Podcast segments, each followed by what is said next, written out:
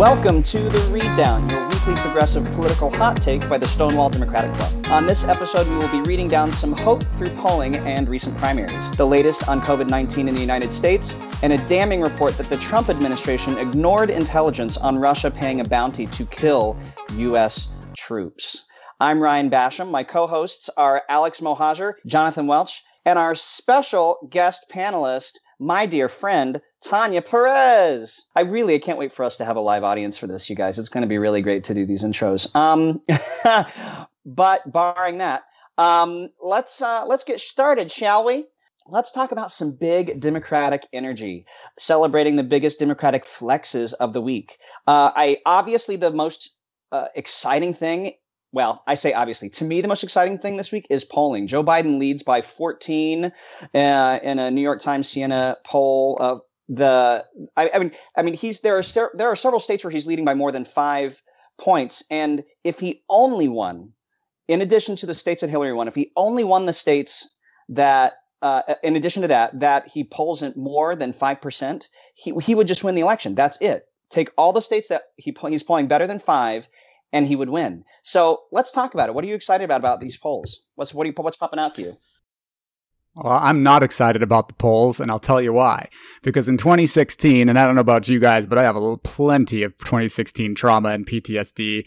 Uh, but you know, in 2016, Hillary was ahead too, and she was ahead by wide margins. They thought they had this in the bag, and when it push came to shove, you know, there was a lot of interference. There was a lot of last second. People forget the Comey letter to Congress was in October. The uh, the WikiLeaks drop that was in October, and well, started in July and went through October. So if we were going to rewind to 2016, at this point in 2016, the Hillary Clinton 33,000 deleted emails bit controversy hadn't even happened yet. So there's a lot of time left before this election and a lot of Republican shenanigans that can still happen.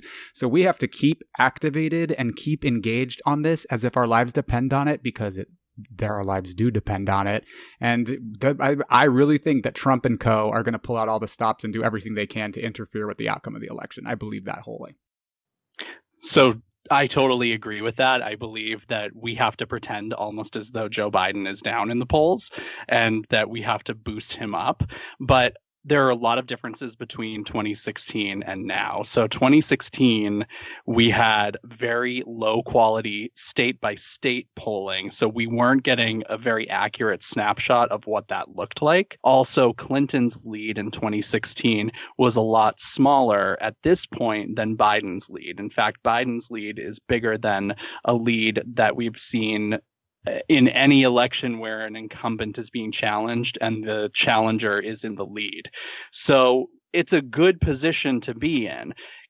It's also a million and a half years away from the actual election. We have 120 days, which sounds scary, but also so much can happen. Like Alex was saying with the Comey letter, that happened like right before the election. So anything can really kind of jump in. But I do think that those polling numbers are also reflective of just how disdainful people feel about the Trump presidency. I mean, look at where we are right now economically with the pandemic. Everything that's happened, he has had zero response, and these poll numbers are a reflection of that.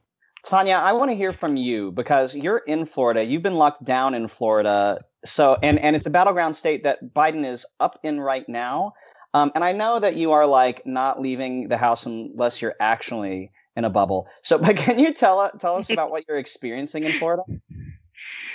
I mean, I'm in um, Trump Nation, and um, you know the background on me is that you know my dad was a Republican elected official um, many moves back, who then has since um, gone Democratic, and also then he is, eh, you know, he is just an independent. So come on, Dad. A, I know. I mean, it's it. You know, I mean, it's pictures of of the bushes with my family is is kind of, you know, wh- where I grew up. So in a lot of ways, we're the we're the uh, we're literally the brown people in our community, and I think that um, I can go out when I do. Um, it is flags in our faces. It is um, it is very much saying that Trump will win this. I do believe Trump could easily win Florida. Um, I am um, personally look at Biden's campaign and I feel like um, it's he's walking on eggshells. So I think everybody who can mobilize should mobilize. This is not a time to get lazy. I know we're in massive fatigue from the pandemic and from all the the movements and the the protests and marches. Um, Florida is no exception. And I think that if, especially with the huge Latinx community down here, who um, who have been time and time again been thrown under the bus, if we can mobilize those members, there might be a small squeaky chance for Biden to win. Yeah, and it, it goes into what I've always said about Biden that he may not be perfect, but there's an elder statesman quality to him. And even though we have a lot of things that we kind of would change about him, he wasn't uh, he wasn't my first choice. And I know that for a lot of people, they feel that he wasn't their first choice either. But we have to really find what we love about Joe Biden, and we have to sing that from the rooftop. Like, and it's up to all of us. So, like you were saying, Tanya, it's it's work that has to be done. It's mobilization and we have to really fight hard because he's not going to win this for himself. You know, I, there's a there's another key difference though in that I that, that I, I just keep bringing myself back to, which is his favorability ratings right now are much, much, much better than Hillary's were. People just didn't like her. They never really liked her. And, and, you know, that was, that was as a result of a concerted campaign over several decades on the part of the, the right and the GOP just trying to kind of sully the water for her and like be, sabotage her as much as, and it started in the nineties, you know, uh, people, yeah. you know, people started to, people don't give her enough credit for, you know, the Children's Health Insurance Program, which is um, socialized medicine for children. That's something that she pushed through Congress as First Lady, and that was when they were like, "Oh man, we we have to ruin this woman because she could hold elected office one day and she could really kick our butts." And so that's when it really started. Um, and, and, by the time we got to uh, 2016, you know, know the, the it was baked in. But with Joe, for some reason. I, I don't know what it is, and I, I'm sure that someone's going to write dissertations on this later. But uh, for some reason, he is just inherently likable. What's that about? I can tell you what it's about. Joe Biden is a man and Hillary Clinton is a woman. Yes. And we have Amen. an endemic Amen. misogynistic system that is extremely yes. misogynist to women. And the, there are studies on this that when a woman woman seeks power, that we are innately uncomfortable with it. We cast her as a as evil, as attention uh, power grabbing, and that is the key difference. And I also want to object to the entire premise of Hillary Clinton is not likable. FYI, yes. Hillary Clinton ran for elected office six times in the course of her career. She won the popular vote. Mm. every single time, including in the 2008 yep. Democratic primary. She won more votes than any other presidential candidate in American history, second only to Barack Obama, whose 2012 total she tied. So I reject the notice that she, the, the notion that she's not likable. And I think that that in and of itself, and we all subscribe to it, is the right wing slander campaign that you're talking about. She's not likable. She's just not likable. and We regurgitate it. And I want to just caution everyone against accepting as true these kinds of notions that come from right wing propaganda media and and uh, special interests meant to dissuade us from supporting candidates that are superb, like Secretary Clinton, and by the way, a far superior candidate to Joe Biden. But we'll do we'll, God, we'll do what yeah. we can, and that's 100%. all I'll say. Sorry, maybe, maybe totally. it would be better. Maybe Hillary should, instead of saying I'm not likable, maybe just not liked. Like it's not fair, but it is fact. Tomato, tomato, Ryan. What's the difference? I don't know. The well, difference? the difference. I mean, the the thing is, I agree. I mean, I was an early Hillary supporter, and I really, really, really. I mean, I really got behind her then. I'm still behind her now. I kind of wish she had jumped. Uh, part of me wished she had jumped in again. Um, but then I also think about, you know, what is it that made Margaret Thatcher win in the UK? Um, and Hillary, you know, lose the electoral college in the U.S. Like, you know, I mean, one of my favorite movies is Iron Lady, where, where Meryl Streep played Margaret Thatcher, and they did they talked Academy a lot about Award all the things that she Meryl did Streep. to be to differentiate herself as a a female politician in a positive way. Um, and I, I don't know. I mean, it's I don't think they're directly comparable, but why is it that someone like Margaret Thatcher can win in the 80s and in the UK and Hillary Clinton didn't win. He, I just, I don't know. I, I just think I it's mean, weird. you're talking about America. Yeah. I mean, America is like we're still having problems. Who wants to wear a mask and who doesn't? And you know, and the fact that like you know, in the middle of a pandemic, we're having a, a huge uprising of you know Black Lives Matter, and we haven't. I, I mean, we're regressing. We're not. We're not moving forward. And the the people are coming out. I mean, it's it's it blows my mind that we still have to have this conversation whether she's likable or not. I loved her. Me too. I was 100% Yeah, behind her. People talked about the enthusiasm gap, and I was like, that is so false because I've Yeah. plenty of people were very enthusiastic about her and and just personally speaking maybe this is anecdotal but i saw a lot of mourning happening out after 2016 i mourned for a long Yeah. long time and You it know, wasn't just because trump won guilt. it was because i felt that hillary Yeah. deserved it and she um you know she deserved it She I am a very cold person and I don't show a lot of emotion.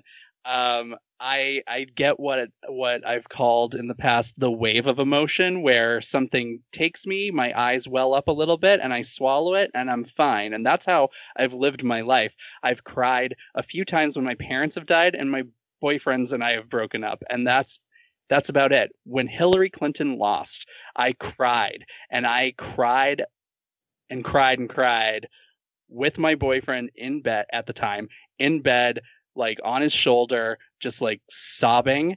And I tried to get to sleep, and I woke up in the middle of the night with like chills and started crying again. And I remembered that that was the same feeling that I had when my mom died. I felt Mm. this sense of loss like i knew i knew it was just over that we had this opportunity and it was completely over we would never get it again. And i want to go back to what we were saying about um, about sexism and how it plays the role and tanya saying rightfully saying that we're in america and that's what makes things different. Let's never forget where this all started and it was when hillary clinton was about to become first lady and the gop and the media pitted her against Barbara Bush in a chocolate chip cookie baking contest because she said she didn't want to sit at home and bake cookies. She had career aspirations. And for some reason in America in 1992, that made her the devil. And they painted her that way. And it just seeped into everyone's brains so much so that by 2016, people couldn't explain why they didn't like her. They just didn't like her. And it's like, well, I could tell you why. and it yeah, goes back to that. 25 you know, years of, a, of that, smear campaign. And that, that situation, what we felt that night, what each of us went through, we need to really keep that in mind and remember it and like hold t- close to that visceral reaction because we could have that experience again. It yeah, I don't want to drink a bottle of Prosecco like I did that night. a whole bottle? I was on the floor of the Javits Center in Manhattan at her election night party. So just I FYI. Couldn't. I definitely I was I was there to watch it happen in person and it's still to this day one of the most and I've seen some things in my life and it's to this day it's still one of the most painful memories of my life. So yes, it's very fresh and that's why I'm very as we're talking about these approval ratings and the the polls I am not at all comfortable with the polls. I don't think any of us should be because we thought Hillary had it in the bag too. Look Well- at that, tying right back to the topic.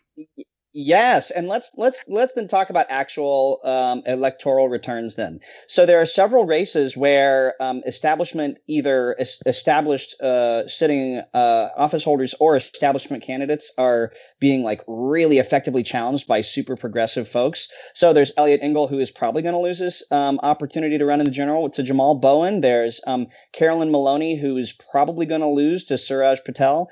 Um, and then also, it looks like they just called the race in Kentucky between um, uh, uh, Booker and McGrath for McGrath, but just by a hair. So, can we just talk about um, progressive folks challenging more established centrist Democrats? And is that a good idea for general elections? Like, wh- what do you think about that?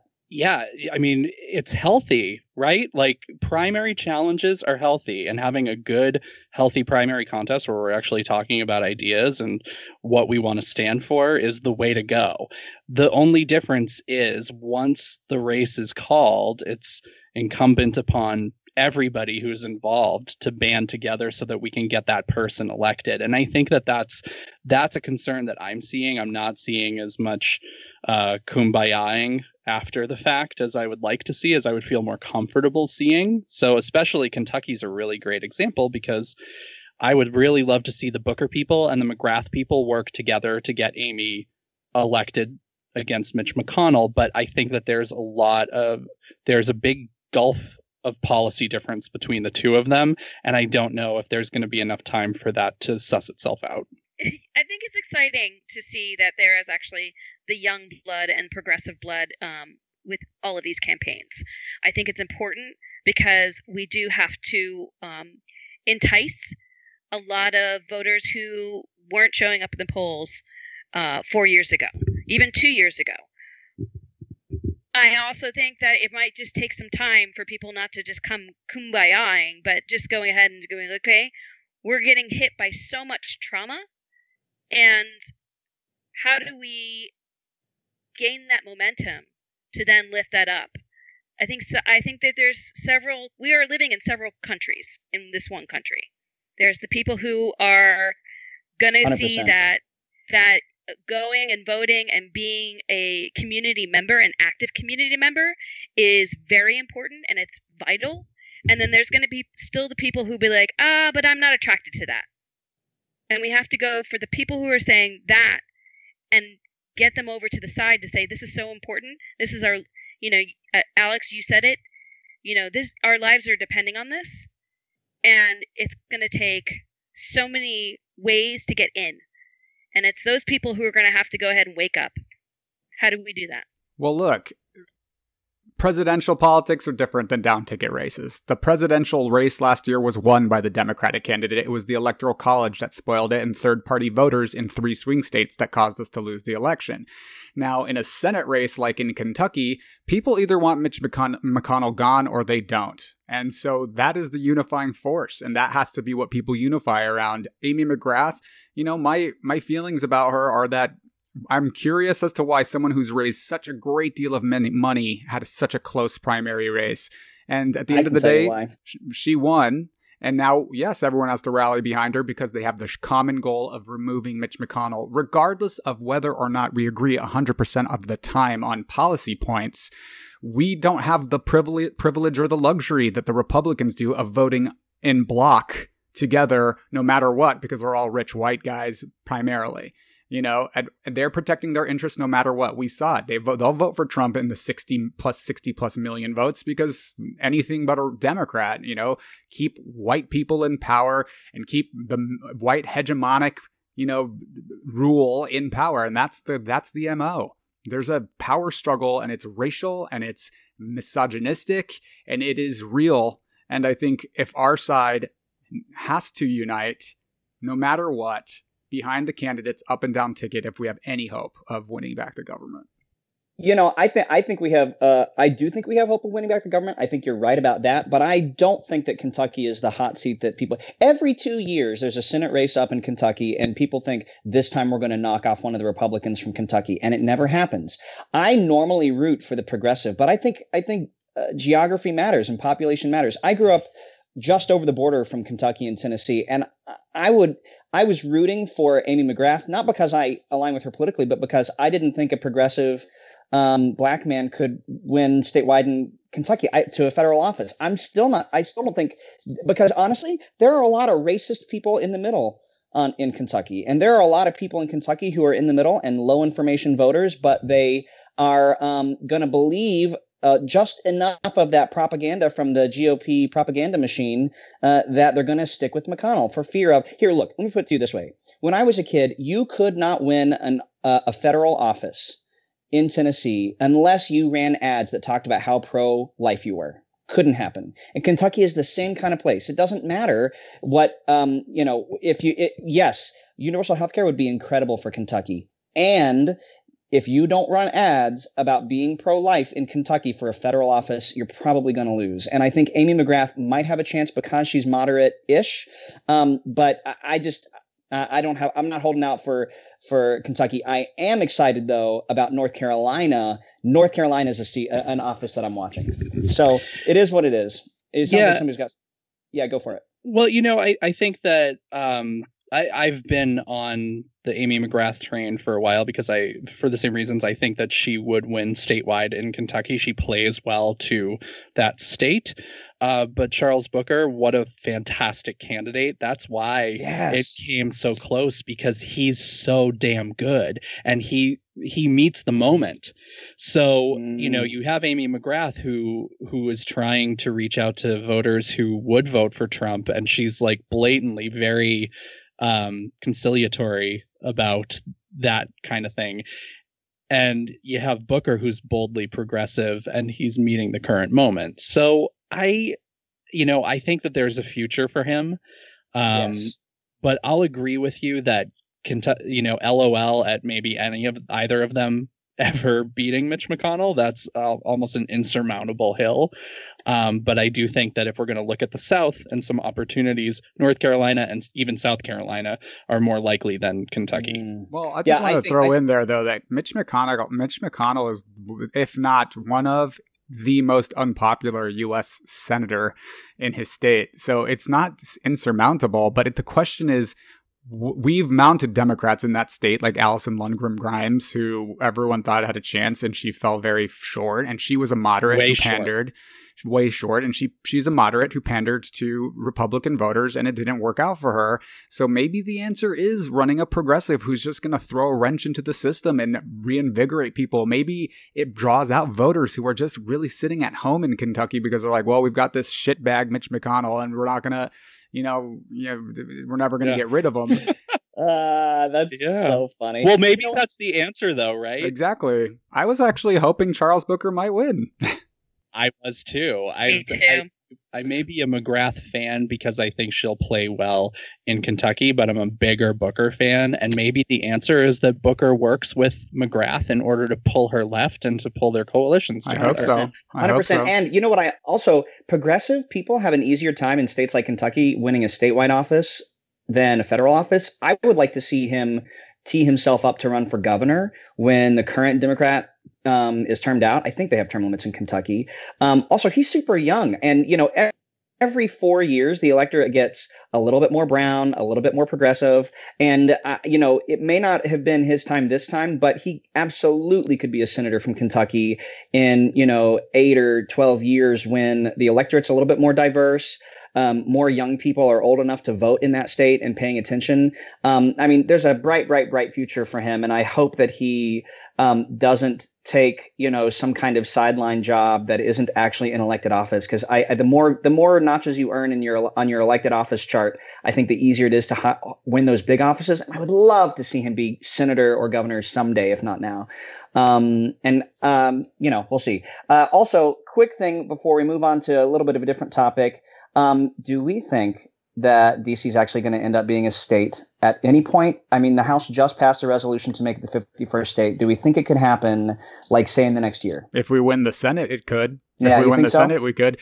And I, yeah, if we win the Senate, because Democrats sure would love to have two more senators who vote for them. Mhm. And Democrats have a vested interest in adding another couple Supreme Court justices and adding a couple senators to the panel. But the entire idea of the U.S. Senate is extremely racist in and of itself and was created to and un- and, uh, and undemocratic. It's really ludicrous if you think about it that a state like Rhode Island, who's got no people in it, has the same amount of voting power in the U.S. Senate as California, who's got the majority of the you know the the the country's population. So I think that yes, we should make DC a state, and it, we have Democrats have a vested interest in doing so. And if we can win back the Senate, which is extremely important if we want to pass uh, elections reform bills um, that get the corporate money out of our, our government, like there's a whole bunch of reforms that need to happen immediately to fit clean up after Trump, and we need the Senate. And if we get the Senate, yeah, we could probably do it. If we don't, we're going to be in a stalemate with uh, another fractured government, you know, with a, either a Republican or Democrat president, but a Democratic House. Hopefully, we hold on to the House, and I think that the, the signs are that we will. But you know, yes, we need to win all houses of the of the federal government if we want to make anything happen, and that includes the Look, DC look, stateship. Look, I just want to speak up for the 5.7 eh, people in Rhode Island with a baby on the way. How dare you, sir? Um, I think. Look, oh, listen, I'm from Massachusetts. Rhode Island is just that thing under our armpit. That is, they're a small state. Ro- okay? Rhode Island, Rhode Island is to Massachusetts what Australia is to the U.S. Um, Rhode Island lives matter. or or what or what New Zealand is. To We love- Australia. If if we have listeners in Rhode Island, I love you. Yes, And once we can do a live show, we're coming to Providence. we are. And but- if you please join the Stonewall Democratic Club for twenty five bucks a year at stonewalldems.org forward slash join. I had It'd be great. strep throat in Um, Providence. It was not a exp- enjoyable experience, but Uh, I'm sure Rhode Island is Let fine. me let me you tell broke up you. when you said that, and I'm kind of glad you did because it sounded like you said something about strep strep throat in P-town. I had strep throat in Providence, Rhode Island when I was driving up the eastern seaboard. Had to get a motel room there where I didn't have health insurance because I was just graduated from law school and we didn't have Obamacare yet. And I was literally dying in that motel room and begging the motel clerk to, to find me some sort of free clinic I could go to to get, you know, some sort of help. And uh, I survived, turns out. Spoiler alert. well, and we're so glad you did.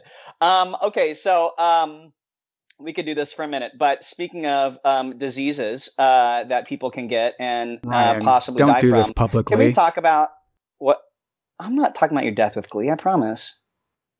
Never Um, mind, you didn't get it. You were talking about diseases, and I was saying you don't need to do this publicly, but okay.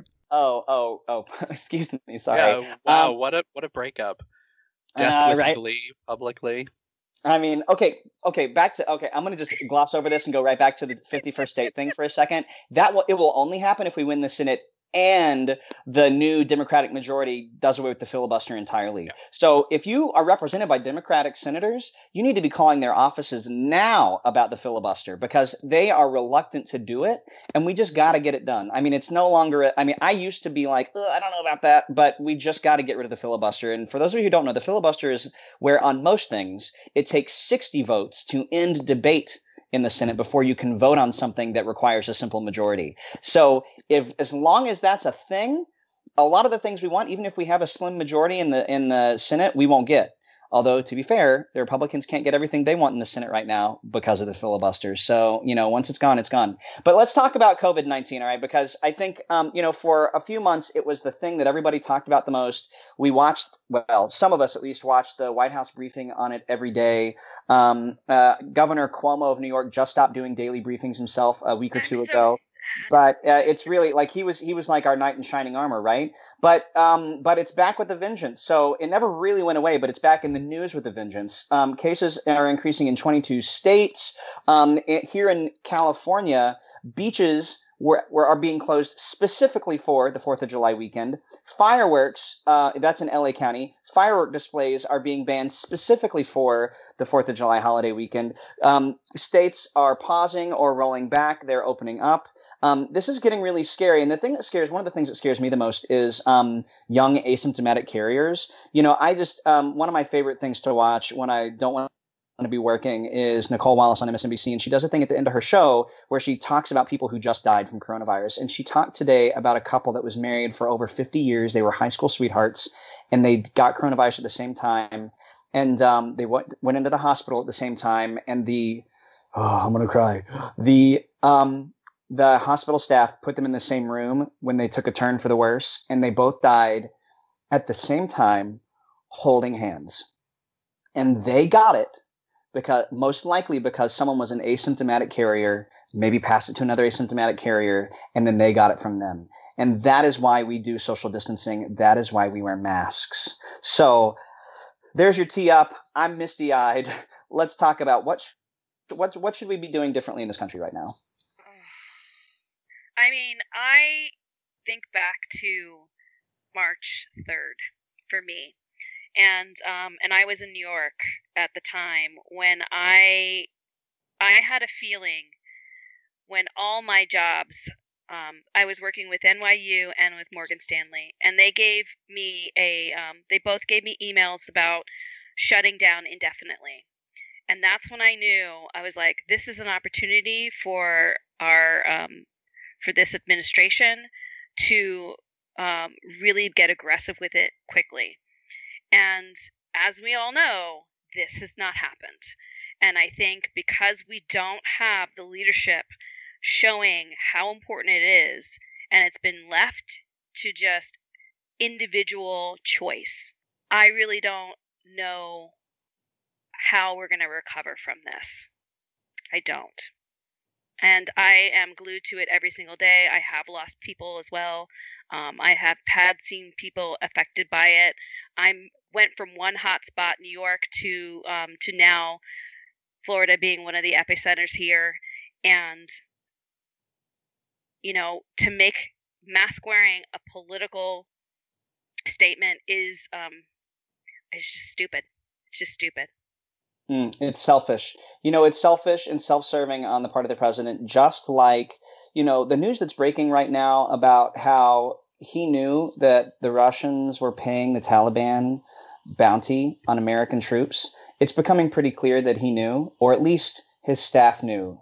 And if if his staff knew and didn't tell him, it means they thought, you know what, he's not going to do the right thing about this. And if he did know, he didn't do the right thing about it. He only cares about himself. And if it costs American lives on the battlefield, that's okay for him. That's okay with him. And if it costs tens or, of hundreds of thousands of American lives to a virus on inside our own borders, that's okay with him. That's that's our president. And and I'm really I don't understand how I really don't understand how you can look at the the facts on the ground and go, "That's my president," but somehow he has a base of thirty something percent who stick with him no matter what. How is do I mean, who has to die that's close to them for them to get that he's bungled this thing? There is no doubt about it. If you are listening to this, it is not up for debate. With when it comes to Donald J. Trump, all roads lead to Putin. He has been taking all expense paid trips to Russia on the expense of the Russian government since the 1980s. He has investments there. He has money tied up with oligarchs there. He has a personal relationship with Putin that he has he has admitted to and then when the presidential race happened in 2016 he denied but the video evidence is there all roads lead to Putin. Donald Trump is compromised. He is an enemy of our state. And I know the Mueller report was a thing of yesterday, but he also conspired with a foreign hostile, hostile power to influence the outcome of an American election and will do so again. There is no it is not surprising to me at all that Donald Trump did not act on this information, and it is not at all a question to me whether or not he knew. He definitely knew. The intelligence agencies in this country let him know, and he has time and time again shirked the information that he's received from intelligence because he doesn't care. With Donald Trump, all roads lead to Putin. End, stop, full stop, period. And that's what I'll say. Okay, but do you think some people are positive? positing that if it looks really bad for him, he's just gonna resign. Do you think he might? no, no, no. You know, I, I, I don't, I, I don't have space and time for that. I don't have space and time for the people who are like, if he loses, he's not going to leave. The fucking Marines will drag him out of the White House. Okay, I'm not concerned about whether or not he's going to physically walk his disgusting butt out of the people's house and back to the gold piece of shit tower in New York where he belongs. I don't care about what he physically does or if he, you know, I we we can't have that argument. Donald Trump is the biggest narcissist and egomaniac that we have ever seen.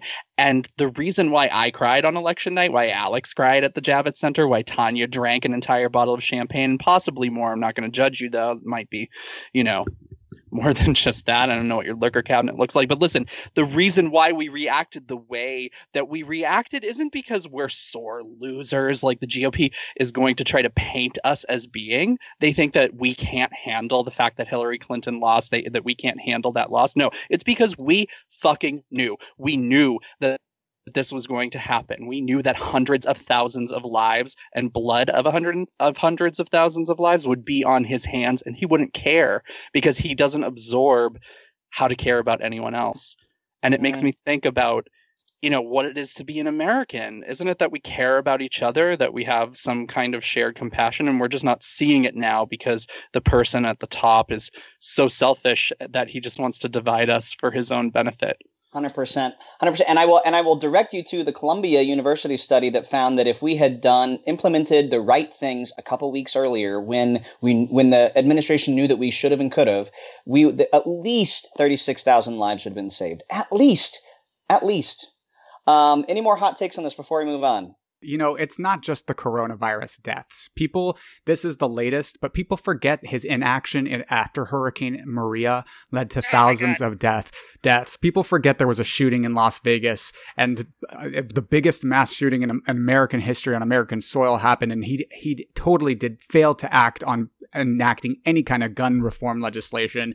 This president is responsible for deaths way before coronavirus, and his inaction is responsible for deaths way before coronavirus. This is just the most dramatic and the biggest number, but to be sure, more Americans will die if, if Donald Trump is not out of office, and I'm sure of that. I, you know, I mean, he comes from t- television, so the war language he's been using this whole time is good for ratings, is good for his ratings. Yeah, that's all he cares about. He thinks ratings are votes. He, I think he really thinks that. I really do think he thinks that. You know, can we just celebrate one positive thing though that happened this week? The last state Please. to have a Confederate battle flag in their state flag took it down. Mississippi is no longer going to have a Confederate battle, Confederate battle flag flying over its state house, flying in front of schools and public buildings across the state. I, I, I, I mean, the okay. So here's the thing, though. The only two requirements for the new design, according to the, leg- the legislation, are that A, it doesn't have the Confederate battle flag, yay. However, it does have to say, in God we trust, which is a whole nother thing. Uh, we don't have to get into that, but I just want to celebrate the last Confederate battle flag coming down off of the state house. Mm. I mean, can that be like riding on a unicorn? Like having like a floating mane in God we trust? On it. I'm going to throw that in as a pitch. Well, I think they should topple down the Confederate statues in Louisiana and replace them with statues of our national treasure and Louisiana native, Britney Spears. Yes, mm-hmm. because her career lasted has lasted about six times longer than the Confederacy did, and I love seeing.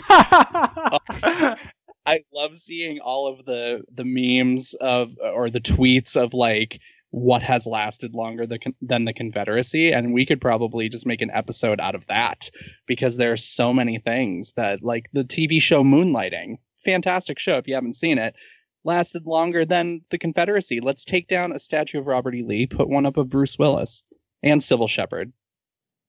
I love that. I love that. And Cybill Shepherd. Oh, also Cybill. You know, like she's the she's the add-on. She it's like that. It's like one of those things on Amazon that doesn't qualify for the minimum thirty-five dollars, but it is an add-on if you do hit thirty-five dollars. That's Cybill Shepherd. I think um, comes first. Okay, I, I, I first, Are you but I said serious? Are you serious? Uh, listen, Bruce Willis stars in the best Christmas movie ever made, and I'll let you figure out which which one that one is. Um, let's move on to um, uh, soapboxes. All right, so uh, you know what? I'm going to do popcorn and magically choose Jonathan to go on your soapbox first.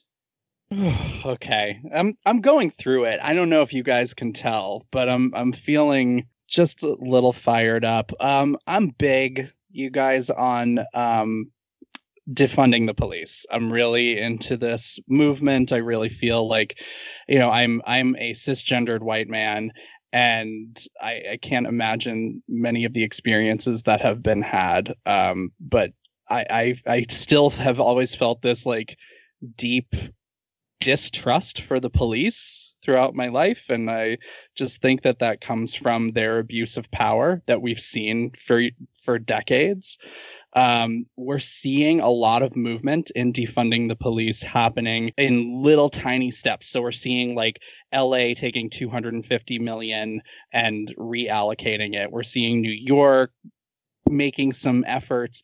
All these efforts are just like tiny little people pleasers and this is going to be a marathon not a sprint so what i'm trying to say is that for everybody who's on board with that with me and i know it's a lot of people that i know and it's a lot of people that i don't who may be listening to this just remember that those little tiny things are you know progress is progress but it's just the the smallest step. So don't give up because this is going to be something that takes years. And if your elected officials are not listening to you, your mayors specifically, your city attorneys, uh, your district attorneys, vote them out. We have an opportunity in LA to vote for George Gascon uh, and get Jackie Lacey out. I am all about this. And if you have an opportunity that's similar, please fight for that and make sure that the elected officials who aren't listening are going to finally do something. Mm, awesome. Thank you. All right, popcorn. Alex, what's on your soapbox? So, if you want a bit of juicy scoop about politics, some scandal, some espionage, do I have a story for you coming right out of Irvine, California? You think that this kind of shady backdoor politics happens only on the national level? No, no. In Irvine, California, we had that we have a mayor, Shea, uh, Christina Shea, conservative Republican. She's made some contra- controversial anti-Black Lives Matter statements. She she was the only vote against the Irvine City Council pu- putting up the pride flag outside of their city hall, which really chaps my ass and has made me want to dedicate time into unseating her.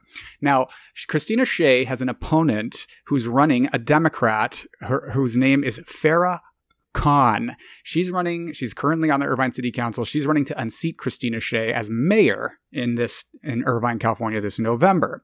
Now, a little Facebook group called OC Moms for Truth popped up on June 25th, and it has all these anti-Khan videos and just slamming her. Now, a little blog called The Liberal OC did an investigation into this Facebook group, OC Moms for Truth, and they researched the ads that were showing a Google number associated with the ads. So, this investigator, his name, I'm going to give him some props, Dan Chmielewski, Dan Chmielewski from the Liberal OC dives into this phone number and finds out that it's a Google number that is, uh, he calls it to inquire about the ownership of the site, and it goes to a voicemail that has a phone number on the voicemail, and it's associated with a Hawaii based phone number that's belonging to Mark Nugent. Mark Nugent is a candidate for the Irvine Unified School District's uh, school board in District 5. And so he cre- and he's a friend of Christina Shea. They're little Republican buddies. So he created this Facebook group trying to say he's OC Moms for Truth. Turns out it's actually Mark Nugent, IUSD District 5 candidate Republican. This just came out today, and I wish it could become national news because it's just so juicy to me. And uh, he's a twice failed candidate for office in Irvine. He's running for IUSD on a platform of having kids have bulletproof backpacks and armed guards to prevent school shootings. Uh, so he wants to make schools prisons, not schools. Uh, and he's got like really offensive social media stuff. He ran for city council in 2018 as a Republican and lost. He is just a total shitbag. So my soapbox today is Mark Nugent, and I really hope this story gets a lot of attention because it's just so scandalous to me. And uh, I went onto the Facebook page, OC Moms for Truth, after I read this, and I was like, "So, Mark Nugent, how's this Facebook page going?" Like, if I I grew up in Irvine, California, and if if I had if it was up to me, I wouldn't let my kids anywhere near you. And whoever is running this Facebook page, Mark Nugent, deleted the comment and then blocked me from the Facebook page. So someone's guilty. And that, my Amazing. friends, is my soapbox of the week. Thank you so much for that. Yeah, you are getting uh, this drama. I want to go to Irvine now. Let's get down there. Let's do the work. Come on. Wow. They got that mall with the Ferris wheel. Let's do it. Um, um, all right, let's popcorn to Tanya. What's on your soapbox? Oh my goodness, how do I even follow that? That sounds wow. I'm gonna definitely go into a deep dive. Um, my soapbox is um, being always the brown girl in the room.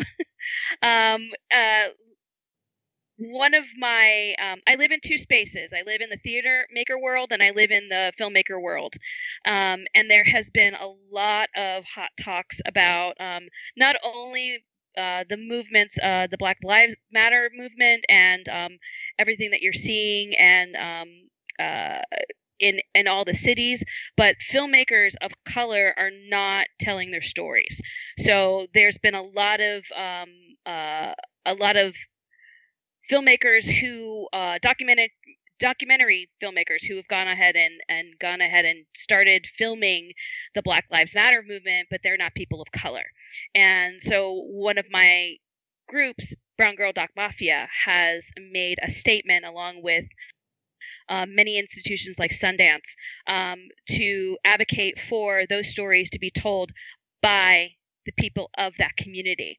Along with the uh, the theater community has also put out a statement, um, which you can find on We See You WAT, which is a statement saying that we see you, white American theater, and you need to change your ways.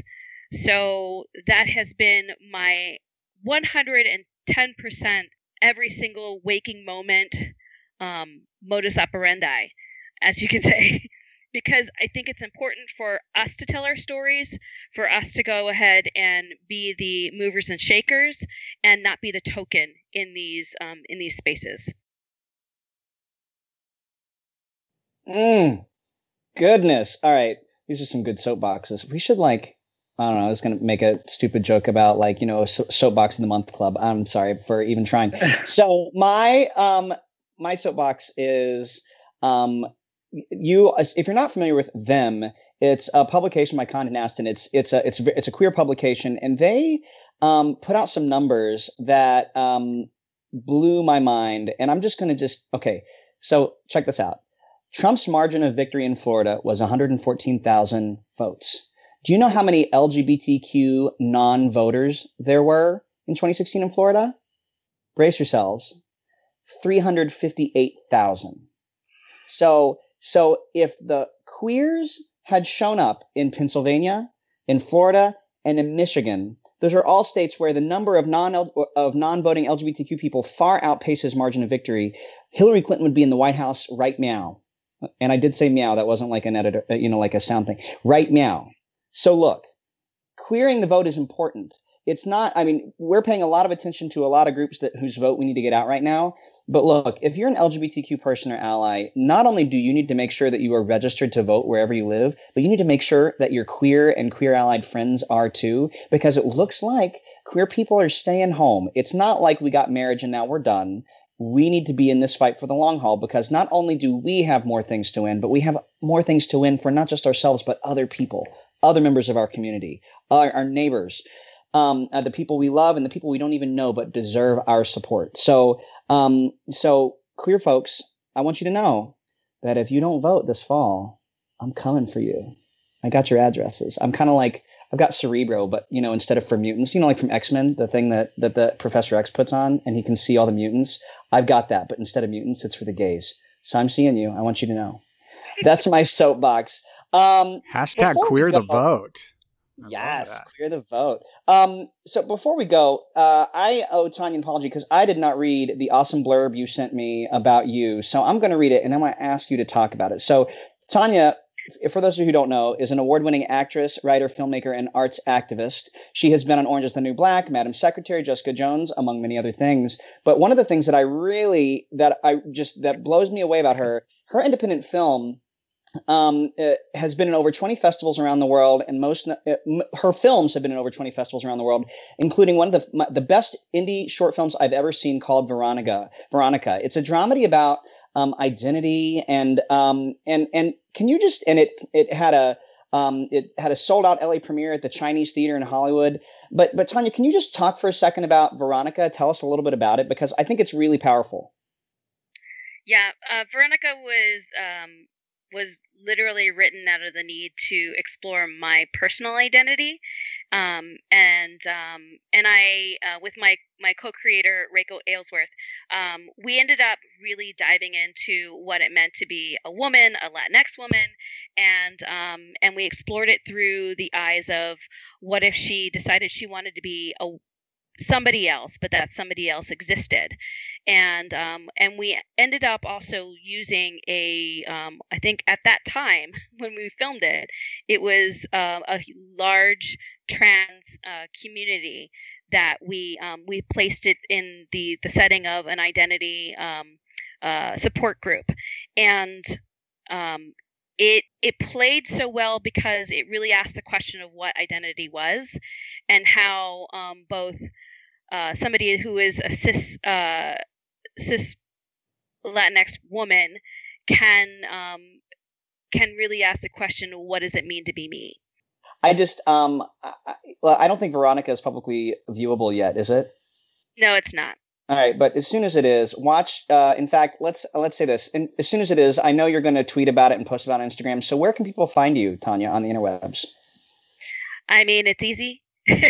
it's uh, my website is tanyaperez.nyc. I'm on Instagram as Tanya Perez Rules and also at Twitter at Tanya Perez Rules. Rules with a Z, right? Yes, with Tanya Z. Perez rules. I know. Yes.